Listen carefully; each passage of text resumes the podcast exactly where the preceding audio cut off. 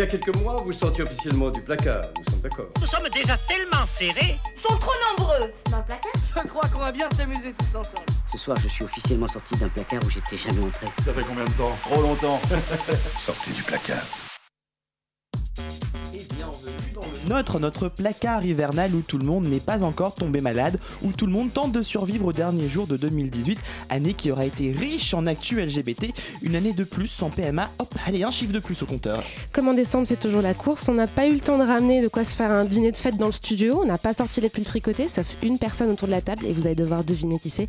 Pas de champagne, pas de papillotes, pas d'huîtres pour sa joie vie d'Adèle, mais on a des valeureux chroniqueurs autour de la table, on a Mathieu, salut. Plutôt mandarine ou papillote Plutôt papillote. Papillote. Avec Julie. dedans. Ah, noté. Julie, champagne ou mousseux Euh, ah, euh, bonne question. Je sais pas. Mais je, je sais même pas ce que c'est le champagne. En fait, je crois que j'en ai jamais bu. Donc je vais dire mousseux. Ok, c'est super grave. On va falloir qu'on trouve une solution à la fin de l'émission. Colin, salut. Salut. Bûche ou nougat pour le dessert Euh, nougat, s'il te plaît. Nougat, noté. Maxime, qui est avec nous euh, à la réalisation, ça va? Ça va, merci. Plutôt magret, plutôt foie gras? Définitivement foie gras. Noté. Loïc, bonsoir. Bonsoir. Bienvenue. Huître ou saumon Euh, plutôt saumon. C'est parfait, on a, on a de quoi faire un super repas. Allez, et au programme du coup ce soir avant le repas de Noël, euh, roller derby avec Julie. Oui, on va transpirer tous ensemble et on va découvrir euh, Gender Derby. Et, Chouette, transpirons. Et Mathieu, toi tu vas nous parler de Guillaume Dustan parce que tu es le spécialiste de Dustan dans Et l'équipe. oui, du stand, toujours du stand que nous sommes allés voir euh, au théâtre. Colin, ce soir c'est Cassandro The Exotico. Voilà, un film à l'affiche en ce moment qui était programmé à Chéri Chéri. Voilà, donc si vous êtes prêts, on est parti.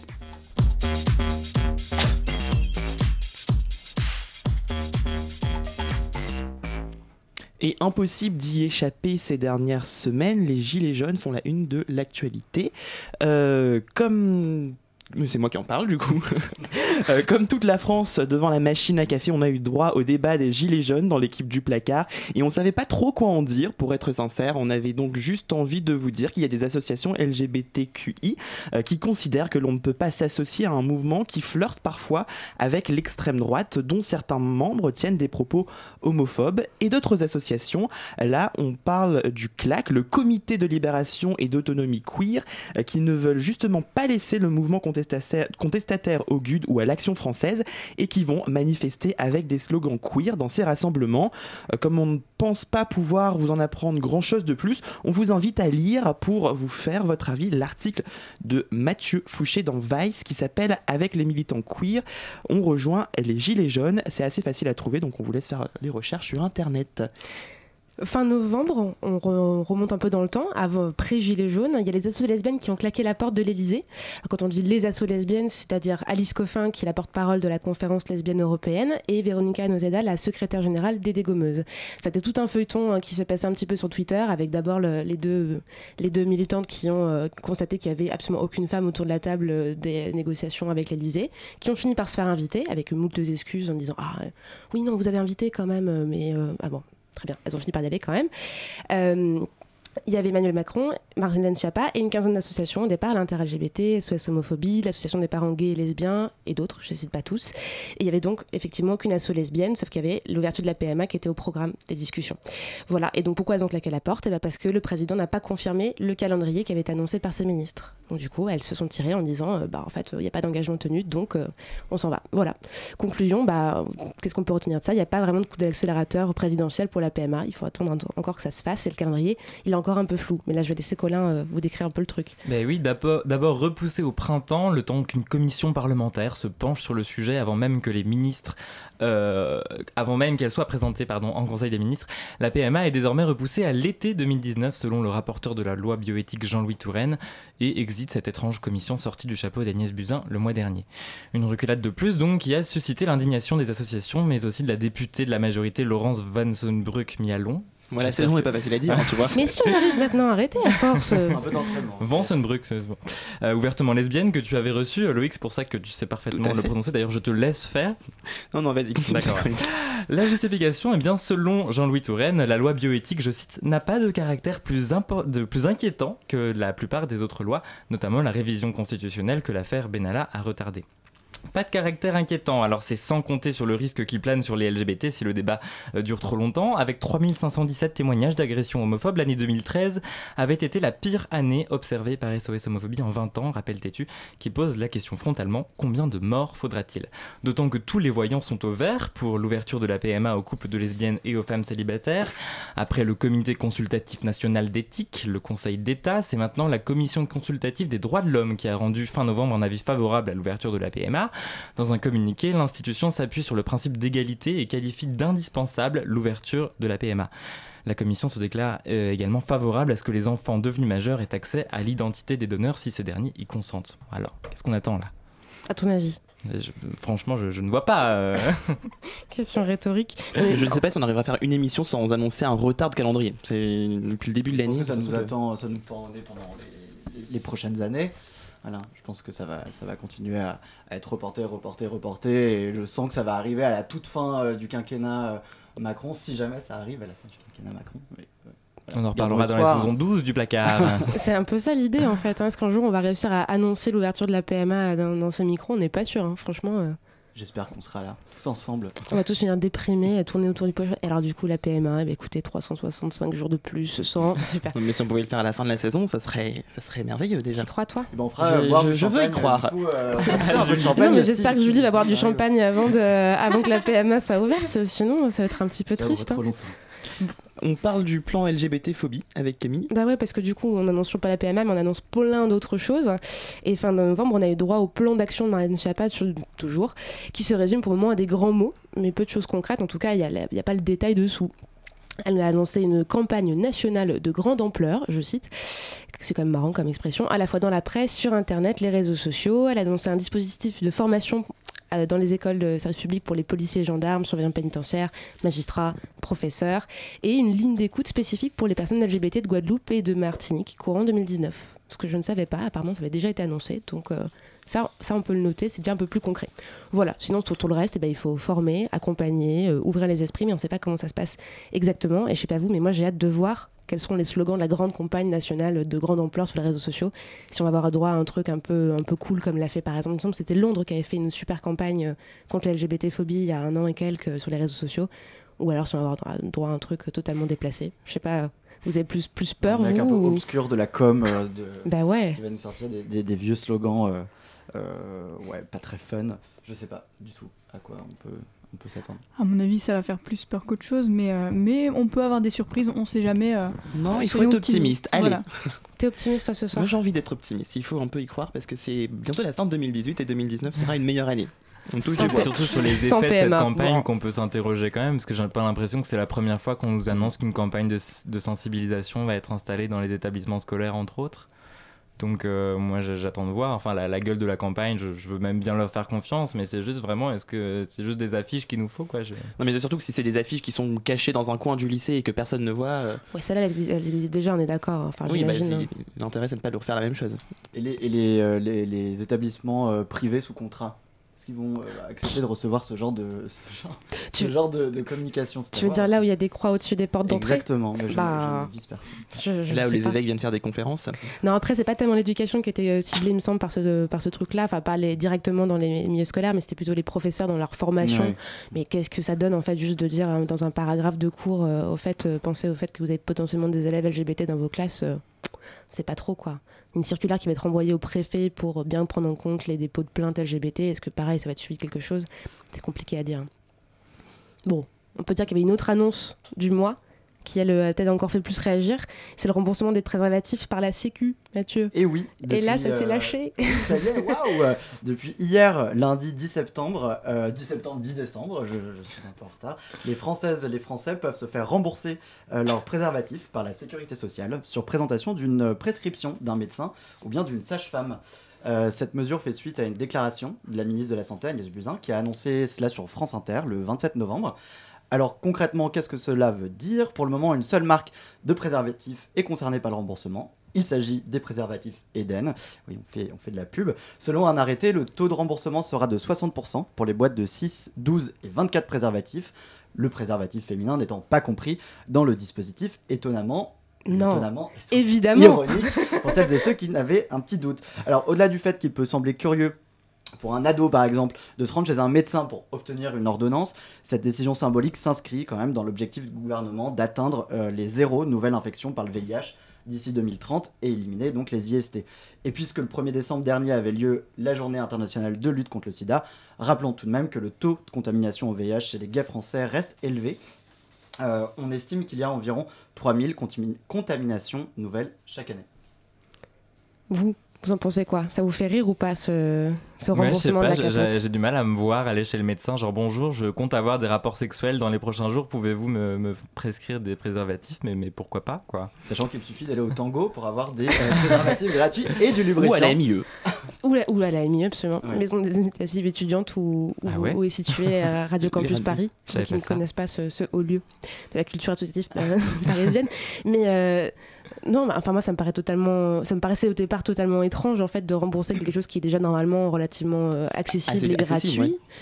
Après, apparemment, ce que disaient les associations, c'est que ça permettait de reparler en fait de la capote, qui avait un peu disparu des, euh, des campagnes de prévention récentes, et en fait, ça permettait juste de redonner le mot, d'en reparler aussi avec les ados qui peut-être forcément avaient pas ça en tête. Mais je sais pas trop quoi en penser, sachant que ça fait quand même longtemps que j'ai pas traîné dans un lycée, donc euh, Oui, puis euh, c'est symbolique dans le sens où ça, ça montre que la capote, c'est pas juste un accessoire, effectivement, que c'est un moyen, euh, c'est un outil médical. Enfin, je sais pas si le mot est le, bon, mais en tout cas, oui, voilà, moi je trouve que c'est une démarche, enfin, c'est voilà, quelque chose de, symbolique qui arrive un peu tard. Ça peut paraître peut-être même un peu futile, mais moi je trouve ça bien.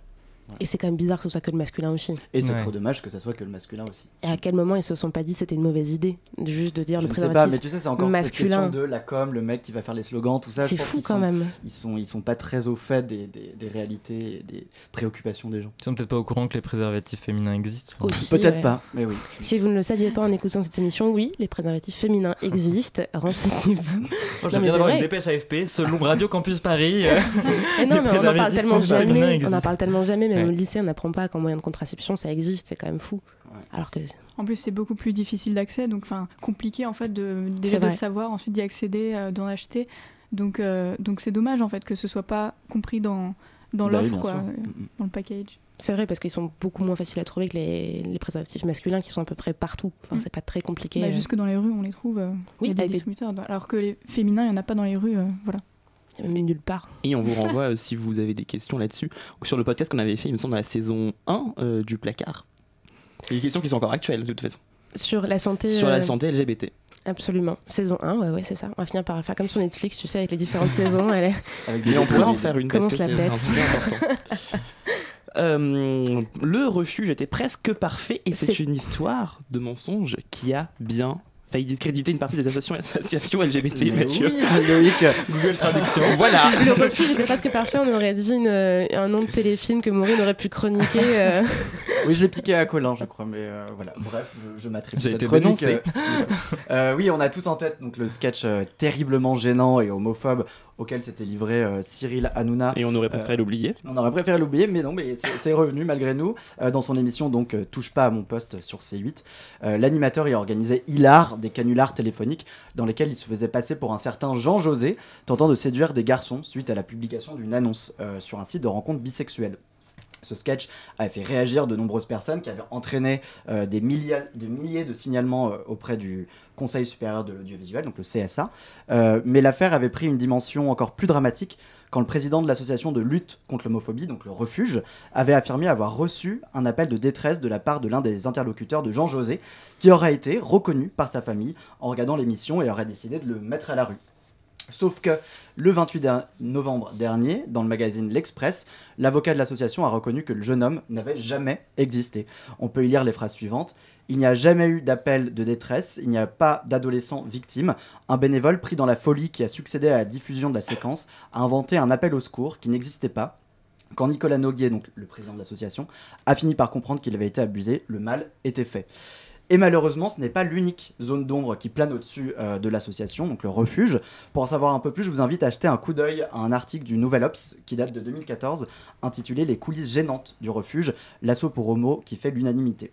On peut pas dire que cela est le genre de publicité dont les assauts de lutte contre les LGBT-phobies aient besoin en ce moment, On est à peu près d'accord là-dessus. je crois. Tout à fait. Unanimité, c'est bon. À, à juger. Vendu. Par contre, on aurait un bien besoin d'un peu plus de mobilisation si on veut voir ouvrir euh, le centre d'archives de la mémoire LGBT, là, à l'inverse. On aurait bien besoin de ça, n'est-ce pas, Mathieu? Exactement, bah oui, mais le 21 novembre dernier, le collectif Archives LGBTQI, qui se bat pour ce lancement, comme son nom l'indique, d'un centre d'archives et des mémoires LGBTQI, a sorti un communiqué de presse intitulé Centre d'archives LGBT. LGBTQI, je vais y arriver, la mairie de Paris a-t-elle perdu les clés? Dans ce texte de quelques paragraphes, l'association s'indigne du fait que la maire de Paris, donc Anne Hidalgo, ait, confirm- ait confirmé la veille, le 20 novembre, donc, de ne pas avoir identifié un lieu temporaire ou définitif pour accueillir le futur centre. A priori, rien d'étonnant quand on sait à quelle vitesse avancent certains projets publics, la complexité administrative ne servant pas d'ordinaire ce genre d'initiative. Pourtant, l'idée de créer un centre d'archives pour la mémoire des LGBT n'est pas nouvelle, bien au contraire. Comme nous l'apprend le site de l'association, qui est très bien fait d'ailleurs, je vous recommande d'y aller jeter un, petit coup d'œil. L'idée a commencé à émerger euh, dès les années euh, 1980. La crise du sida ayant poussé euh, de nombreux et nombreux activistes ou militants, militantes à rassembler tout un tas de témoignages liés à cette période, notamment. Euh, mais il faut attendre 2001 pour que la mairie de Paris euh, fasse la promesse, devant plusieurs associations, de participer activement à l'ouverture d'un centre d'archives. Le temps passe et rien n'aboutit, à tel point que l'on retrouve cette mesure parmi les promesses de campagne de la première adjointe de Bertrand Delanoë, la future maire de Paris, Anne Hidalgo, toujours. Considérablement, lassée par les réunions entre la mairie et les associations qui ne mènent à rien, et encouragée par un appel d'Act Up Paris, qui revient sur le devant de la scène grâce au succès de 120 battements par minute, en septembre 2017, le collectif Archives LGBTQI voit finalement le jour. On avait parlé l'année dernière, on s'était dit que le film il allait donner un petit coup de boost pour ce truc-là, et en fait, pas du tout. Évidemment, mais c'est à se demander si la mairie de Paris ne le fait pas exprès, euh, car deux mois après la création du collectif, l'association publie 12 priorités à mettre en place d'urgence, parmi lesquelles on retrouve euh, notamment l'élaboration de la mémoire orale, la conservation d'archives, d'objets, des histoires LGBT, mais aussi et surtout un lieu, un seul lieu, qui permette de stocker et exposer cette mémoire. Depuis, les réunions, les comités, les débats et même les promesses de subventions s'enchaînent. En juillet 2018, le premier adjoint à la mairie de Paris de l'époque, Bruno Julliard, qui est parti depuis, met en place un comité de suivi pour trouver un lieu au collectif d'ici 2020 euh, et désigne le collectif Archives LGBTQI pour gérer le futur centre à Paris. Et malgré tout ça, pourquoi est-ce que rien ne bouge au final? Et ben alors plusieurs hypothèses sont soulevées dans un article de Slate notamment intitulé euh, La mairie de Paris ne veut pas vraiment d'un centre d'archives LGBT+.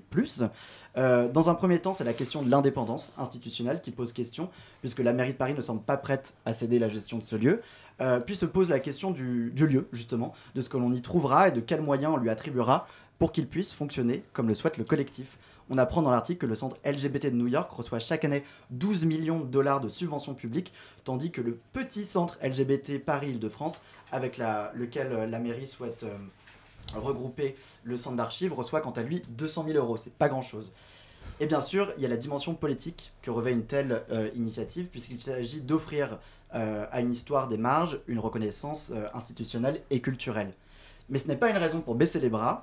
Pour apporter votre pierre à l'édifice, vous pouvez commencer par vous rendre sur le site internet du collectif. Donc c'est archives au pluriel lgbtqi.fr et proposer vos archives.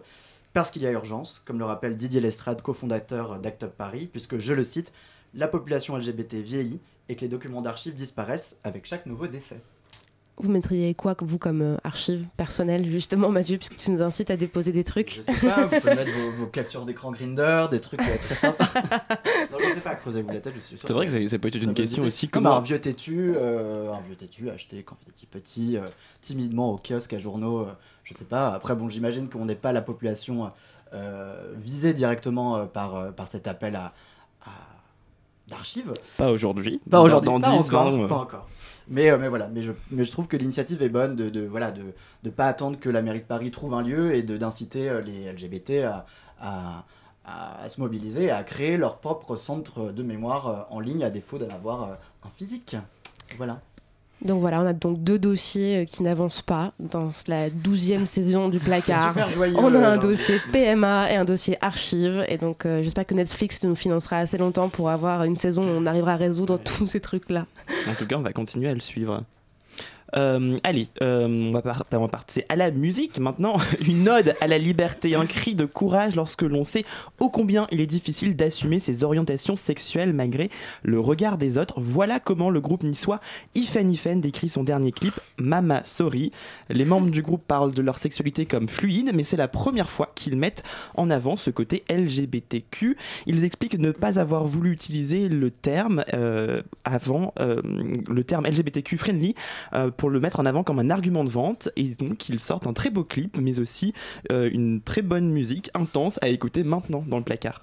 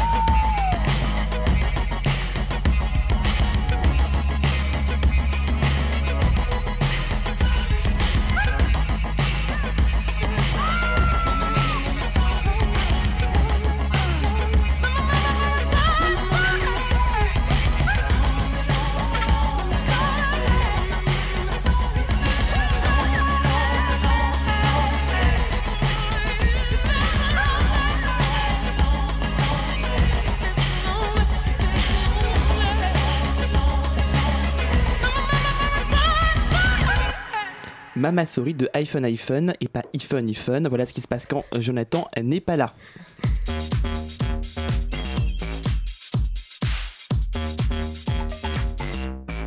77% des Taïwanais sont opposés à l'ouverture du mariage aux couples de même sexe quand le gouvernement, lui, s'est engagé à le légaliser. Oui, puisque pourtant en mai 2017, Taïwan était le premier pays d'Asie à ouvrir la voie à la légalisation du mariage pour tous. Le Conseil constitutionnel, la plus haute juridiction du pays, donnait au gouvernement jusqu'à mai 2019 pour cesser de violer la liberté des individus à se marier. Une décision inespérée donc dans un pays plutôt conservateur. Malheureusement, il n'en fallait pas plus pour les réactionnaires de tout poil pour sortir du Les Antilles ont réussi. Je sais pas pourquoi j'utilise cette expression de millennials d'un seul coup là. Excusez-moi. Les Antilles ont donc réussi à réunir assez de signatures pour l'organisation d'un référendum sur le mariage pour tous. La question était bien sûr volontairement vague. Le mariage devrait-il être uniquement l'union d'un homme et d'une femme? Mais le résultat, lui, était plutôt tranchant, tranché plutôt d'ailleurs. 77% des votants ont répondu oui. La campagne a évidemment été émaillée de fausses informations selon lesquelles la légalisation du mariage gay allait faire venir des millions d'Asiatiques séropositifs cherchant à se marier avec des Taïwanais pour profiter du système de santé. La bonne ambiance. Je vous laisse réfléchir un petit peu à voilà. La bonne ambiance. Malgré débat. tout, euh, les juristes taïwanais s'accordent à dire, selon Committee, que le gouvernement ne pourra pas se soustraire à la décision du Conseil constitutionnel. Taïwan ser- sera donc bel et bien le premier pays d'Asie à légaliser le mariage pour tous, mais ce référendum purement symbolique aura démontré que l'île ne pourra pas être le phare des droits LGBT dont les associations rêvaient. De plus, le gouvernement de centre-gauche semble s'être très peu intéressé à la question du mariage pour tous, qui était pourtant l'une des promesses de campagne du pouvoir. Si l'issue du débat national ne fait pas trop de doutes, les militants locaux ont de quoi être déçus.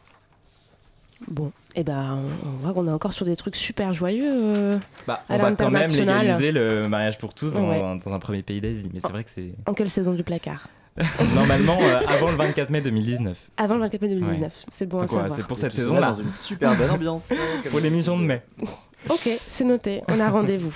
Sinon, bah, on s'est quand même bien marré là pour de vrai avec les propos du président de Grinder, Loïc. Là, pour le coup, c'est vraiment Tout super à fait, drôle. tout à fait. Euh, parce que il a dit, euh, il y a des gens qui croient que le mariage est un mariage sacré entre un homme et une femme. Je suis d'accord, mais ce sont leurs affaires. Voilà donc ce qu'a dit Scott Shell, le président de Grinder, des propos dignes de la manif pour tous, dans sa bouche, ou plutôt sur le Facebook du président d'une application de rencontre gay utilisée par plus de 10 millions de personnes à travers le monde. Et ça fait donc grincer des dents. Par la suite, il s'est excusé, expliquant qu'il ne se basait que sur sa propre vie d'homme hétérosexuel marié à une femme. Des excuses qui n'ont pas empêché le directeur de la communication de l'entreprise de claquer la porte. London Rafe Zuwalt explique qu'en tant qu'homme homosexuel et fier de l'être, follement amoureux d'un homme, euh, lui refuse de compromettre euh, ses propres valeurs ou son intégrité professionnelle pour défendre une déclaration qui va à l'encontre de tout ce qu'il croit. Cette citation était très longue. Il a, il a pas démissionné du coup le. le- Ah le président n'a pas Non. démissionné. Oui. Bah non, Donc, euh, C'est un con. il n'y a absolument aucune, euh, aucun problème Non, bah non, ok. à être à la tête d'une entreprise Non. comme Grinder. Et puis, C'est quand, même- c'est quand même drôle qu'un hétéro soit à la tête de. déjà, c'est une information Voilà, comment intéressante. est-il arrivé là Une, une info très intéressante. je, je n'ai pas réussi à trouver. J'aimerais bien qu'on ait des rires enregistrés à balancer là comme ça pour des annonces comme ça. Faudrait qu'on le fasse. euh, Pas dans les prochaines saisons, bientôt euh, dans le placard. Faudrait qu'on ait des petits rires comme ça, tu vois. Puis Maureen aussi. Ouais, Oui, oui. Enfin, si on passe rigole. notre temps à dire que les archives LGBT et la PMA n'arrivent pas, les rires enregistrés, ça va être grinçant quand même. Mais non, mais là pour Grinder, tu vois. Parce Oui, que là, franchement, t'as juste envie de rire, quoi. Bon, par contre, là, on n'a pas envie de rire, c'est le 20 novembre. C'était la 20e édition de la journée du souvenir trans. L'occasion, comme chaque année, de penser aux personnes trans assassinées dans l'année. Donc je vais éviter l'avalanche de chiffres, mais je ne peux pas vous cacher que l'année 2018 a été particulièrement mortelle pour les trans. 369 morts selon l'ONG Transgender Europe, un chiffre en nette augmentation. À noter que 167 de ces victimes étaient brésiliennes, et la récente ac- accession au pouvoir de Bolsonaro n'a rien de rassurant à cet égard.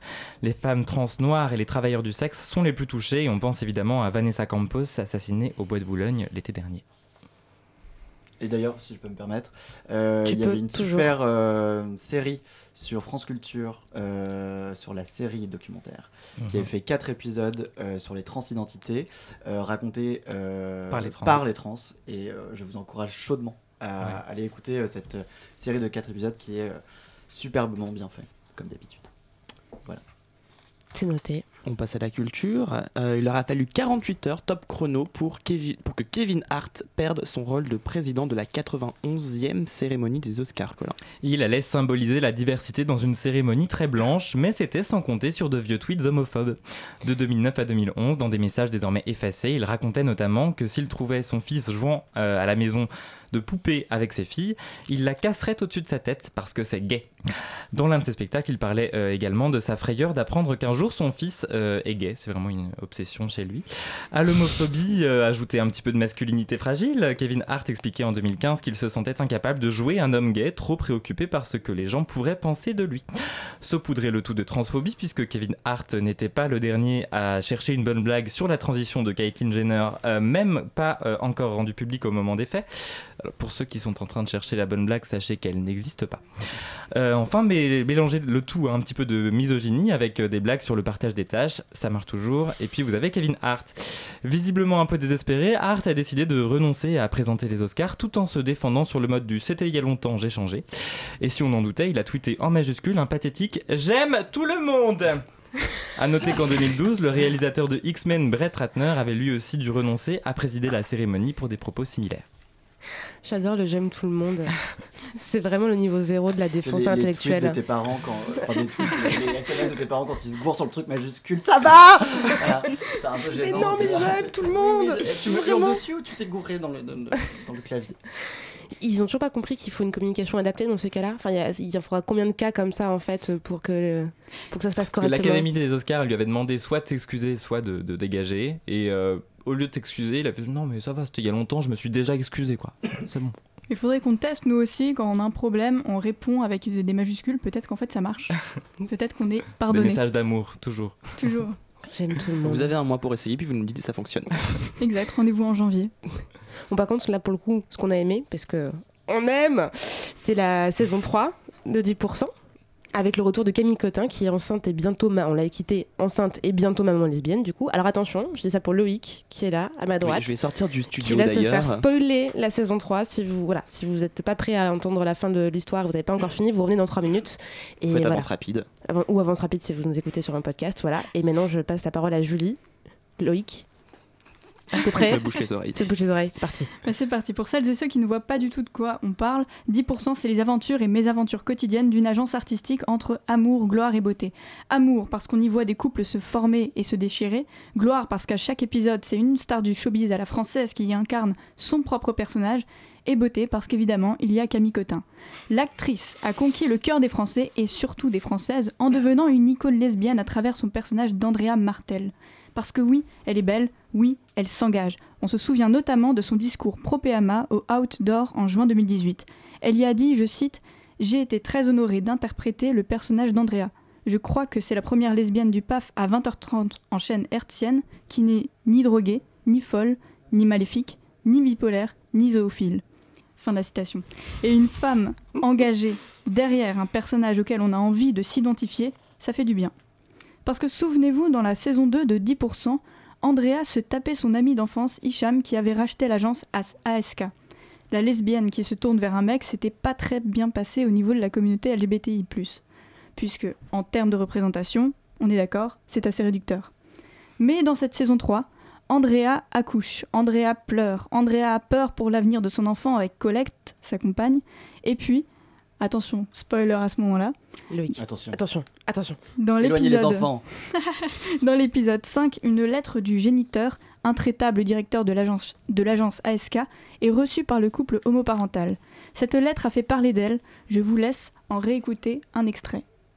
C'est tellement facile de fabriquer un enfant et tellement difficile de l'élever. Je me réjouis que Flora grandisse entre leurs quatre mains. Les miennes ne seront jamais loin. Par cette lettre, je déclare que je renonce à reconnaître Flora pour que Colette puisse le faire à l'avenir, en toute légitimité, et être officiellement le deuxième parent de Flora. Alors pour France Télévisions, c'est une prise de position, enfin politique et sociale, qui inscrit la série dans un engagement bien plus profond qu'une simple représentation du couple homoparental. C'est une prise de position puisque le personnage d'Hicham finit par dire la lettre face caméra, et pour une série télévisuelle française, le face cam c'est un code assez original, décalé et osé. Malheureusement, le personnage finit sa lettre en disant, je cite, Je crois que la meilleure protection du lien avec les enfants, c'est le respect entre les parents, tous les parents. Alors certes, le personnage dit renoncer à la parentalité de son enfant biologique, mais il parle de respect entre tous les parents. Et le terme de géniteur est absent du vocabulaire employé.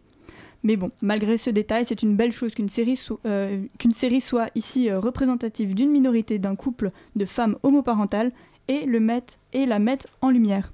En attendant la saison 4 l'an prochain, qui sera, je l'espère, encore plus engagée euh, politiquement euh, pour, euh, pour avec, on, a en ce moment les débats, donc ce serait pas mal aussi qu'il y ait toute une vague culturelle un peu partout d'engagement politique. On vous pouvez retrouver l'intégralité des épisodes de la saison 3 euh, qui sera disponible sur la plateforme Netflix à partir de demain 12 décembre 2018, tout comme le sont déjà les saisons précédentes. Je vais pouvoir binge-watcher ça dès demain, c'est génial. C'est bon, t'as rien écouté? Si j'ai écouté, mais en plus la lettre je l'avais déjà entendue parce que ça a beaucoup Oh tourné bah sur voilà, les réseaux quel sociaux. fond, donc, euh, alors Tout ça pour ça ouais, bon. Donc voilà, sur Netflix avec toutes les, toutes les On émissions parle du beaucoup de. Netflix aujourd'hui. Oui, trouve. euh, c'est parce On qu'on est- veut qu'ils nous financent. Oui, oui. euh, Oh non, mais on du sera pas sponsorisé, cherchez pas les gars, c'est fini. hein, c'est- ça, ça ne marchera pas. On sera pas sponsorisé par Grinder non plus. Donc, euh, Non, non, On a c'est Est-ce qu'on a vraiment envie d'être euh, sponsorisé On par On Grindr a démonté qui d'autre aussi? La mairie de Paris, euh, Ah. Barilla. Non, non, trop de monde. C'est foutu. Plus de sponsors. c'est fini. On, on continue un peu sur le côté euh, ciné-série, tout ça? Colin, t'es allé voir pour nous Cassandro The Exotico dans Ah. un accent euh, Ouais, français euh, de bah, toute beauté. J'allais pas faire beaucoup mieux, donc je suis Bah vraiment voilà, content qu'on je t'ouvre la voie, gardons un accent bien pérable jusqu'au bout de l'émission.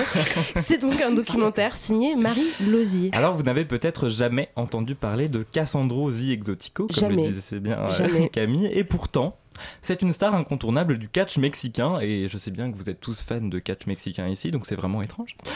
Euh, et même un ancien champion du monde de catch. Il se bat depuis ses 17 ans sur les rings de la lucha libre, le catch mexicain donc, qui se caractérise par son côté aérien et spectaculaire, plus rapide et moins violent que le catch américain. Alors quand je vous parle de catch, évidemment, vous pensez à une réunion, réunion d'hommes surtesto- oh et profondément machos qui font semblant de se rentrer dedans sous les cris d'un public qui va ensuite rentrer à la maison pour mater Touche pas à mon poste ou du porno soft.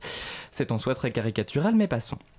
En fait, la petite nuance, c'est que Cassandro est le roi des exoticos, donc des catcheurs pas comme les autres, puisqu'il n'entre pas sur le ring sans être parfaitement maquillé et costumé à grand renfort de fard à paupières, de rouge à lèvres, de lycra et autres paillettes. Bref, vous prenez The Rock, vous l'habillez en drague et vous avez un exotico bande annonce. Hola! How have you been? I'm okay, and you? Where's Cassandro? A lot of people see me as an exotico leader, as an exotico goddess. That's why I'm called the Liberace of Lucha Libre. But I've been through a lot. I've been beat up. I've been hurt. A lot of doors shut on my face because I was labeled like gay, exotico. Nous voilà donc plongés, euh, plongés, oh là là, dans le monde des exoticos qui, euh, comment dire, détonnent dans un environnement plutôt machiste. Au début, lorsqu'ils ont commencé à se travestir, le public adorait les, dé- les détester et les traiter de PD, entre autres. Les exoticos insistaient alors sur le fait qu'il s'agissait seulement d'un numéro et qu'ils étaient parfaitement hétérosexuels dans la vie courante. Dommage pour eux. Cassandro est donc le premier à assumer publiquement son homosexualité et a ouvert la voie à une plus grande acceptation des personnes LGBT au Mexique. Dans un pays où le catch est une institution, se rendre ainsi visible est un geste éminemment politique. Haut comme trois pommes, mais solidement musclé, Cassandro a connu son heure de gloire. Un temps. Car le temps passe et son passage commence à marquer le corps de Cassandro. Il paraît pourtant indestructible, ce catcheur flamboyant qui se jette sur le ring avec un long drap traînant derrière lui, rebondit contre les cordes du ring pour plonger à l'extérieur en s'écrasant sur le public. Pourtant, 5 fractures de la clavicule, 8 clous dans le tibia gauche, quelques dents cassées et deux crises cardiaques plus tard, il est temps pour Cassandro de passer à autre chose et il ne peut s'y résoudre. Le film est tourné sur une pellicule 16 mm avec une caméra au point, ce que j'ai personnellement trouvé assez fatigant, puisqu'on y perd en stabilité et en, authentic- en authenticité des couleurs. Le tout donne une tonalité très vintage, comme un vieux film exhumé des archives familiales. Pas sûr qu'on avait vraiment besoin de ce gadget qui rappelle, qui rappelle les pires filtres d'Instagram pour comprendre que ce catcheur de 48 ans a passé l'apogée de sa carrière et que la mélancolie et la nostalgie rongent son cœur au fur et à mesure que les efforts physiques rongent son corps meurtri qui commence à le trahir, normal après 26 ans de carrière. Alors autant j'ai pris beaucoup de plaisir à regarder ce catcheur se maquiller avec tout le soin du monde pour ensuite se lancer dans d'improbables vols planés au milieu d'une foule en délire, autant j'ai l'impression qu'on n'apprend pas grand-chose et qu'on nous donne surtout une série d'images sans réelle narration. Donc un bilan plutôt mitigé sur ce film qui a au moins le mérite de nous faire découvrir les, lo- les joies de la lucha libre. Personnellement, ma façon de voir le catch a pas mal changé. Quelqu'un d'autre l'a vu ce film? Du tout. Non plus. Pas encore, non. Bon. J'ai très envie d'aller le voir malgré les petits filtres Instagram. Euh, ça- ça- Tu me diras ce que t'en penses. Mais, Je te dirai. mais les images sont, sont quand même très très belles, surtout de lui en train de se maquiller avec son corps euh, très solidement charpenté. euh, c'est c'est assez rigolo à regarder. Plein de testostérone. Absolument. Sur testostéroné. Ce sera sur Netflix a- on doit passer placer Netflix un certain nombre de fois dans, dans Écoute, il nous l'émission. reste ou, 40 euh, minutes d'émission, je vais tout faire. Faut que ça 20 continue. minutes. Il nous reste 20 minutes. 20 minutes, pardon. Il est 40. Il On est a passé 20h40. 40 minutes. Il est 20h40. Euh, du coup, Match, toi t'es pas allé voir ce film, mais t'es allé voir une adaptation de Guillaume Dustan au théâtre. Oui, euh, je vis dans un monde merveilleux où tout le monde a couché avec tout le monde. Dans ce monde, chacun a baisé avec au moins 500 mecs, en bonne partie les mêmes d'ailleurs. Voici comment débute la pièce Dans ma chambre, mis en scène et interprétée par Hugues Jourdain au théâtre de la Flèche à Paris. Ce spectacle, seul en scène, est l'adaptation du premier roman autobiographique du célèbre et sulfureux auteur gay Guillaume Dustan, publié aux éditions POL en 1996. Euh, ce livre, écrit alors que l'auteur est muté à Tahiti, six années après avoir découvert sa séropositivité, est un véritable témoignage du Paris gay du début des années 90. Dustan y décrit aussi ses aventures nocturnes, faites de drogue, d'alcool, mais aussi ses relations sexuelles, souvent non protégées avec ses partenaires. Hugues Jourdain interprète donc le texte de Guillaume Dustan, écrit à la première personne et se glisse dans la peau d'un personnage complexe, énarque, anti-bourgeois et adepte des backrooms. C'est d'ailleurs la première fois que ce roman culte est adapté sur scène. Donc il était facile de tomber dans une forme de caricature lorsque l'on parle de sexe, euh, lorsque l'on clame un texte aussi cru que celui de l'écrivain, mais le jeune comédien parvient à éviter les pièges, à ne pas sombrer dans un style provocateur inutile, car derrière une façade volontairement subversive, dans ma chambre, c'est l'histoire d'une quête, celle de l'amour, du désir, du rapport à l'autre surtout de la solitude. La mise en scène, quant à elle, est très simple, accompagnée d'une musique vibrante, puissante même. Euh, il semble pas qu'il y avait beaucoup d'hétérosexuels dans la salle euh, le jour du spectacle, mais quelle que soit votre orientation sexuelle, je vous recommande d'aller voir dans ma chambre, au Théâtre de la Flèche, dans le 11e arrondissement de Paris, pour les 4 dates restantes, euh, les 14, 16, 21 et 23 décembre. Car ça ne se trouve pas sur Netflix. Que l'on passe pas encore sur Netflix. Bien joué. Camille. Et Jusqu'au bout, hein. aucun problème. Euh, direction maintenant le soleil et la Réunion. Euh, J'ai profité d'un voyage sur place pour aller à la rencontre de Joseph Lépiné, un jeune homme trans de 30 ans dans ce département français de l'océan Indien. Euh, il y a assez peu d'associations pour accompagner les personnes LGBT et encore moins, vous imaginez, les personnes trans qui doivent donc faire face à l'isolement et à l'ignorance par eux-mêmes. Il, évo- il évoque avec nous la violence et la peur de la violence sociétale qu'il a lui-même intériorisée.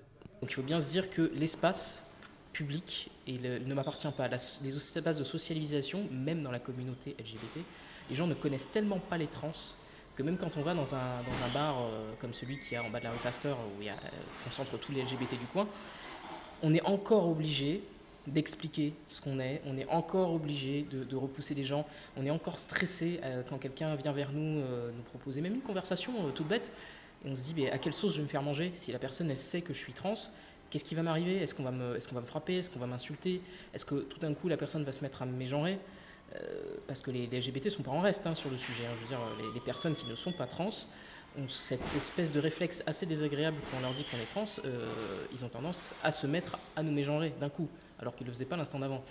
Et quand on est au sein de sa propre communauté, on a ce problème de distance-là, eh ben, il y a vraiment un sentiment d'isolement qui se, qui se crée. Quoi. Il y a un sentiment aussi, j'ai l'impression, de violence euh, quand je vous entends parler, intériorisé. Ah oui, ah oui, oui. De toute façon, euh, moi j'ai la, conviction depuis que je suis tout petit que je vais mourir de façon violente.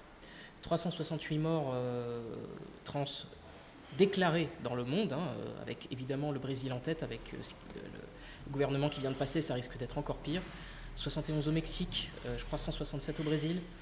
On en a encore une vingtaine euh, aux États-Unis, comme à peu près tous les ans. Et donc, on a Vanessa Campos qui, est- qui a été assassinée euh, en métropole. Quoi.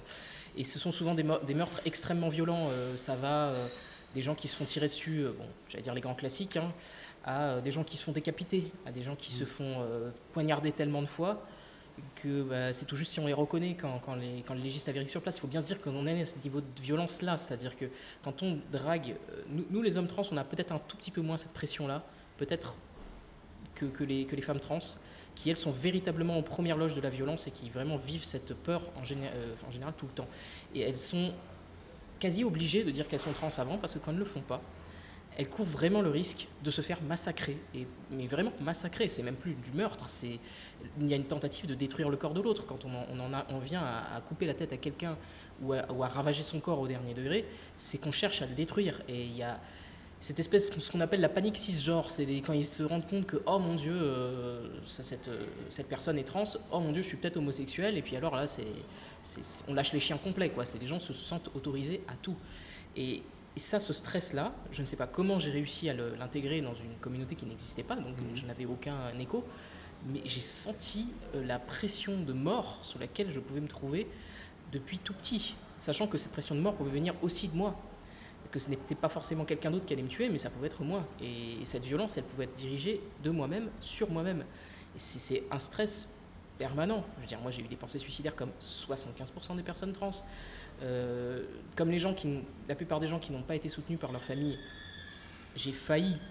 J'ai eu la chance de, de- de- que mon chien m'accompagne ce jour-là. Des fois, ça tient à rien hein, d'être encore vivant aujourd'hui. Mon chien m'a accompagné, il fallait que je le ramène à la maison. C'est ce qui m'a retenu de- d'aller regarder euh, depuis le haut du pont Vincennes euh, en me disant peut-être que je vais sauter. Joseph Lépiné est membre d'une association qui vient en aide aux personnes LGBT sur l'île de la Réunion, l'association Horizon.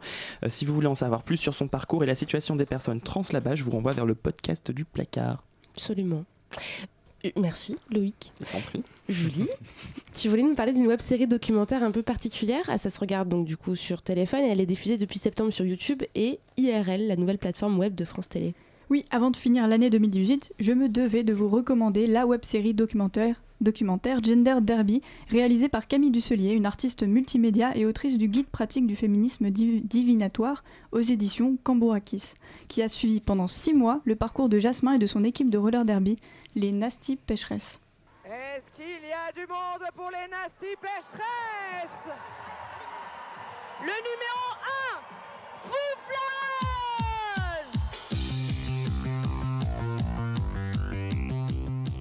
Avec 7 épisodes d'environ 7 minutes chacun tournés en format portrait, on y découvre petit à petit Jasmin dont le derby name est Fouflarage. Chaque épisode est comme la case 24 du calendrier de l'Avent que tu ouvres le 8 décembre parce qu'une fois que tu manges le premier chocolat, tu ne peux plus t'arrêter.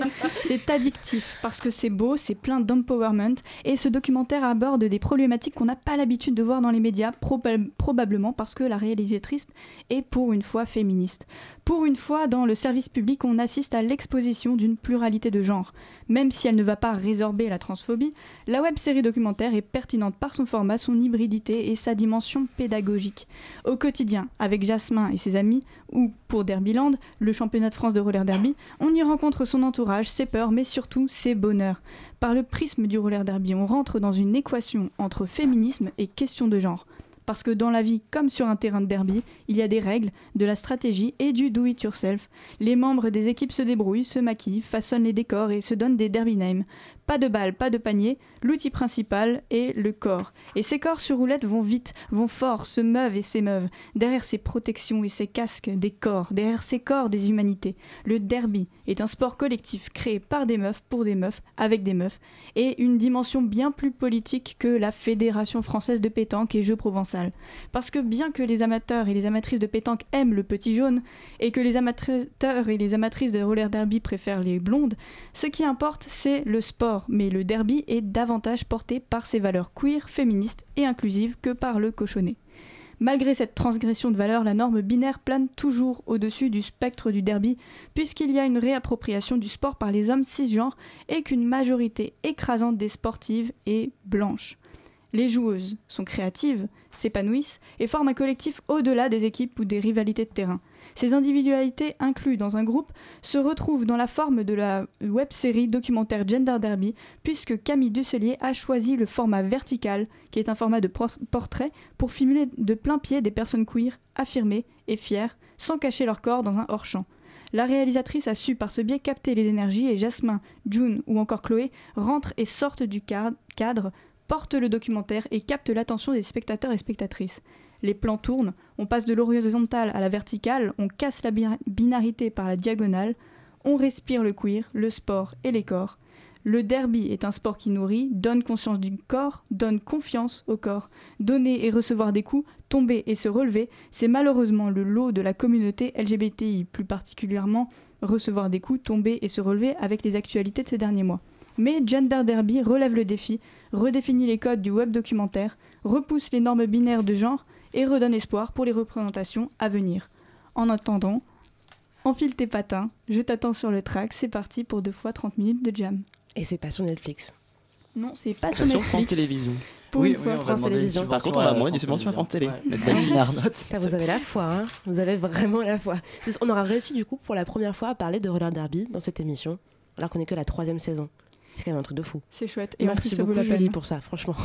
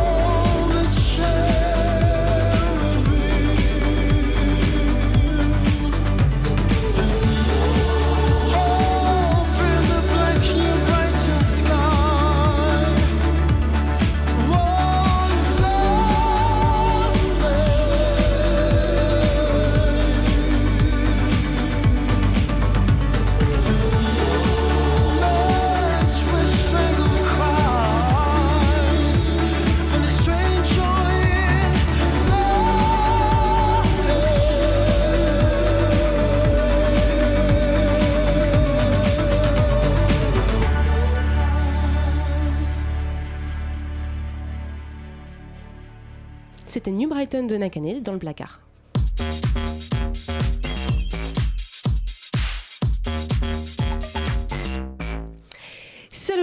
Magasins des poupées roses qu'il faut soigner et de jeux de construction pour futurs hommes virils. C'est Noël. Gloria Alléluia. Voilà, bon après on sait aussi que c'est pas forcément la période la plus réjouissante pour certaines personnes LGBT. Donc euh, voilà, on pense à celles et ceux qui ne passeront pas en famille, pour qui c'est une période compliquée. Voilà, cœur sur vous. On avait aussi envie de parler de Noël pour vous recommander des petits cadeaux non genrés, féministes, euh, militants à leur manière et pour égayer un petit peu les dessous des sapins. Parce que je sais pas à quoi ressemblent les vôtres, mais parfois ça manque un tout petit peu de, de queerness dans l'atmosphère. Qui veut commencer? On a tous des petites recommandations de choses qu'on a envie d'offrir, de, recommander. Quelqu'un se dévoue. Allez, je me lance. Tu te lances Eh oui, mais oui, euh, si vous savez pas quoi offrir euh, pour les fêtes de fin d'année à votre nièce ou à votre neveu, euh, qui a de grandes chances de grandir avec un père qui veut en faire un vrai bonhomme ou une maman qui aime trop sa petite princesse, euh, j'ai décodé, décoté le cadeau idéal. Et oui, euh, la plus française des chanteuses québécoises, j'ai nommé Queen Céline Dion, vient de lancer une collection Céline. de vêtements non genrés pour les enfants qui porte le nom de Céline Nu Nu Nu. Alors non, c'est pas une blague. Non. Euh, pas Céline une- Nu Nu Nu. Oui. Ça a changé l'accent québécois quand même. Nu, nu, nu. Mais ça vient Non, d'où en fait, Pourquoi mais Je sais pas. C'est, Céline Alors non, en fait, je crois que c'est la marque avec- laquelle elle s'associe qui s'appelle Nu Nu, un truc comme ça. Ah. Mais donc euh, voilà, Mhm. moi au début j'ai cru que c'était une espèce d'imitation de la star en train de faire des, des vocalises genre Nu Nu Nu. Moi, ça me rappelle Et, le euh, newt newt de Pingu, mais du coup, c'est encore Chacun différent. ses tu vois, bah oui, j'assume. voilà. Euh, mais donc voilà, donc c'est pas Céline qui fait euh, ses vocalises, Céline qui est maman quand même de trois garçons. Euh, elle propose des, je sais pas pourquoi je précise ça, mais euh, voilà, c'est une mère, c'est une mère donc elle est directement concernée. voilà, c'était la page People. Elle propose donc des, des sweatshirts, des leggings et autres body pour bébé, entièrement mix. En gros, cela se résume à un style très street, très 80s avec beaucoup de jaune, de gris et de noir. Euh, à noter qu'il faudra organiser une grosse cagnotte avec vos proches, puisqu'un t-shirt pour enfants coûte environ 90 euros, et une veste en cuir, la modique somme de 300 balles. Elle a le sens des affaires, notre Célène, avec Non, un accent super raciste. En Ça, plus, voilà. ça aurait été, l'émission des accents pérables, ça c'est Oui. clair. Et qui met un cuir à 300 balles à un enfant Céline. Bah, les gens qui ont de l'argent pour l'acheter. Non, puis Céline, elle a le style. Maxime Ça va pas, non Voilà, c'était Maxime qui a décidé de dire un mot dans l'émission. On te remercie pour cette intervention. Qui veut continuer? Qui a des super recommandations? Mais moi, je, je vous propose euh, de- d'offrir une place de concert pour soutenir vos artistes queer préférés. Parce qu'en offrant un cadeau à quelqu'un, on offre toujours une petite partie de soi.